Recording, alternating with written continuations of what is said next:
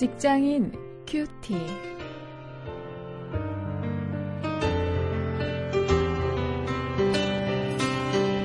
안녕하십니까. 오늘도 여러분들과 함께 말씀 나눌 원용일입니다. 함께 나눌 말씀은 베드로전서 4장 1절부터 6절인데요.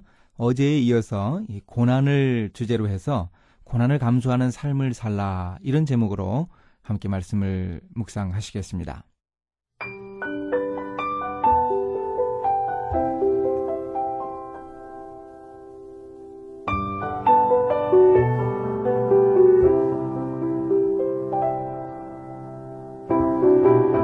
그리스도께서 이미 육체의 고난을 받으셨으니 너희도 같은 마음으로 갑옷을 삼으라. 이는 육체의 고난을 받은 자가 죄를 그쳤음이니 그 후로는 다시 사람의 정욕을 쫓지 않고 오직 하나님의 뜻을 쫓아 육체의 남은 때를 살게 하려 함이라.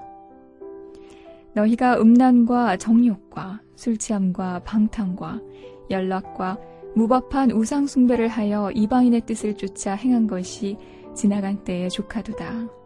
이러므로 너희가 저희와 함께 그런 극한 방탕에 다름질하지 아니하는 것을 저희가 이상히 여겨 비방하나 저희가 산자와 죽은 자 심판하기를 예비하신 자에게 직고하리라. 이를 위하여 죽은 자들에게도 복음이 전파되었으니 이는 육체로는 사람처럼 심판을 받으나 영으로는 하나님처럼 살게 하려 함이니라.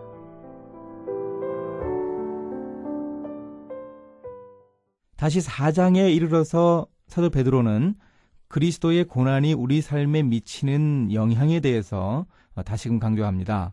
이 베드로가 말하는 이 그리스도의 고난은 그 자체로만 의미가 있는 것이 아닙니다. 이 그리스도의 고난으로 인해서 구원받은 성도들의 삶에까지 영향을 미치는데요.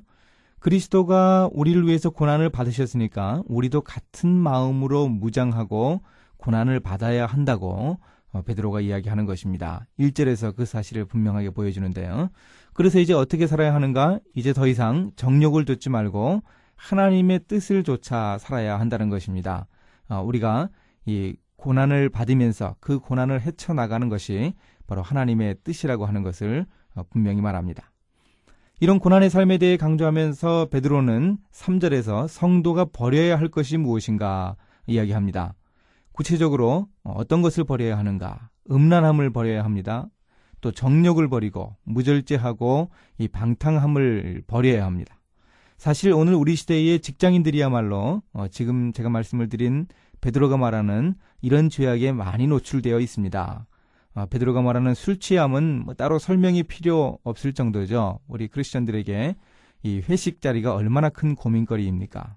또 그것과 연관된 방탕함, 또 연락, 뭐 이것은 그 아직도 폭탄주가 이 돌아 어, 돌려지는 이런 그 우리의 그 음주 문화 요즘 그 언론에서도 음주 문화 개선하자고 이 외치는 바로 이런 우리 현실을 어, 베드로가 지적한다고 보아도 어, 무방할 것입니다. 또 무법한 우상 숭배가 또 우리에게 있죠. 어, 미신 어, 문화라든지 아직도 계속 들여지는 이 고사 같은 것 이런 것 우리가 어, 생각해 볼 수 있습니다. 이런 모든 행위, 하나님 말씀에 어긋나는 모든 행위를 이 광범위하게 언급하면서 사도 베드로가 어, 우리가 버려야 할 것을 이야기해 줍니다. 이 이런 모습을 이렇게 버리는 이 삶의 모습이 바로 고난을 감수하는 삶이라고 이야기하는 것입니다. 또 4절부터 6절까지에서는 세상 사람들의 비난에 대해서도 이야기합니다. 그 세상 사람들은 우리를 어떻게 비난하는가 하면 그들과 같은 삶을 살지 않는다. 어, 그들의 삶이 어떤 삶인가 하면 바로 방탕한 삶이죠. 그런 삶을 살지 않는다고 비난을 합니다. 참으로 못된 동지의식이죠.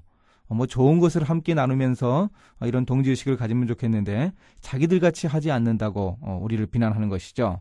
어, 그런데 그런 사람들은 나중에 심판날에 자기들의 잘못을 스스로 심판주에게 고하게 될 것이라고 베드로가 5절에서 단호하게 이야기하고 있습니다. 물론 이제 우리도 육체의 죄악은 심판을 받을 것이지만 우리 영혼은 이미 구원받아 하나님처럼 영원히 살게 될 것이라고 6절에서 어, 희망적인 말씀을 주고 있습니다. 베드로가 이야기하는 이 말씀을 우리가 생각을 하면서 일터에서 이 고난을 감수할 수 있는 어, 그런 삶을 살아야 하죠. 오늘 우리가 하루하루 직장 생활을 해나가면서 우리에게 닥치는 여러 가지 어려움들을 헤쳐나가고 이겨나가는 것은 하나님의 나라를 이 땅에 이루는 일이고 하나님이 우리를 향해서 크게 기뻐하실 일이라는 사실을 우리가 분명하게 기억할 수 있기를 바랍니다. 이제 한번 말씀을 실천할 것을 찾아보시겠습니다. 예수님이 예수님의 고난 받음이 나에게도 고난 받는 삶을 요구한다 하는 거듭 반복되는 그 이명제를 다시 한번 우리가 정리하고 마음속에 확인하면서 내가 고난 받을 때 예수님의 고난 받으심 그 고난이 왜 어떤 이유로 어, 있었는가 하는 사실을 우리가 좀 생각해 볼 수 있어야겠습니다. 이제 함께 기도하십니다. 하나님, 제가 고난받아도 능히 주님이 주시는 힘으로 이길 수 있음을, 능히 이겨낼 수 있음을 믿고 감사드립니다. 제가 일터에서 겪는 고난들을 피하지 않고 적극적으로 대처하면서 세상적인 죄악에 빠지지 않도록 인도해 주시기를 원합니다. 예수님의 이름으로 기도했습니다. 아멘.